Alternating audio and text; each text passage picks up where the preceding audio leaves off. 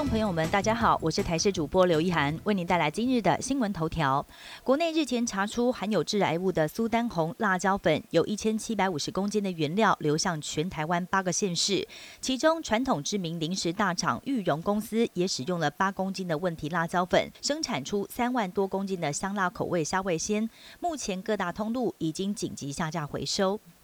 有一名补习班老师最近在脸书分享一对国小兄妹 Felix 跟 Jenny 的优秀表现，并且抛出他们两个人一周七天的行程表，敬佩小兄妹们每天清晨五点五十分起床学习，直到深夜十一点半，算一算每天大约只睡六个小时。而这样的 po 文引发网友惊讶讨论，也引来肾脏科医师王介利的关注，忍不住说：“相信我，睡八个小时的 Felix 跟 Jenny 肯定会比只睡六小时的他们还要更有成就，至少。”在期望值上是如此，而且同理肯印证，在身高睡八个小时就是会比只睡六个小时还要高。提醒大家关注孩子优秀表现的同时，千万不可以轻忽可能会付出的代价。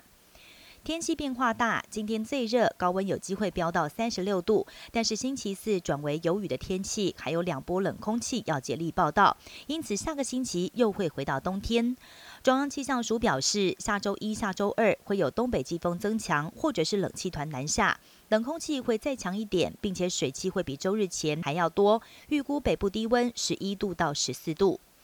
国际消息：针对加萨立即人道停火的提案，美国在二十号再度在联合国安理会动用否决权。这项提草案是由阿尔及利亚提出，在十五个理事国当中获得十三国的支持，但是遭到美国否决，英国则是弃权。这是去年十月以哈战争爆发以来，美国第三度对类似草案动用否决权。美国驻联合国大使表示，之所以否决草案，是因为担心危及人质协议。不过，巴勒斯坦特使痛批美国的决定极其鲁莽，并且危险，等于是力挺以色列继续谋杀，而且不必受到惩罚。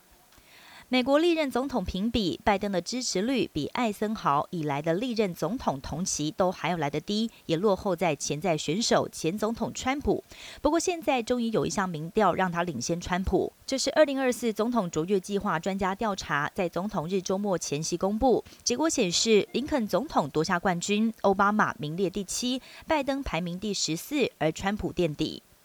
美国布拉斯加州一所动物园有一只人气鳄鱼，深受大小朋友的喜爱。而最近，园方帮鳄鱼做例行健检时，发现它的肚子里有大量的硬币，紧急以内视镜手术将硬币拿出来。算一算，总共有七十多个硬币。原来是游客把鳄鱼池当成了许愿池，把硬币往池子里扔，导致鳄鱼成了受害者。园方也要呼吁游客不要在动物园内的任何水域投掷硬币。以上新闻由台视新闻编辑播报，感谢您的收听。更多新闻内容，请锁定台视各界新闻以及台视新闻 YouTube 频道。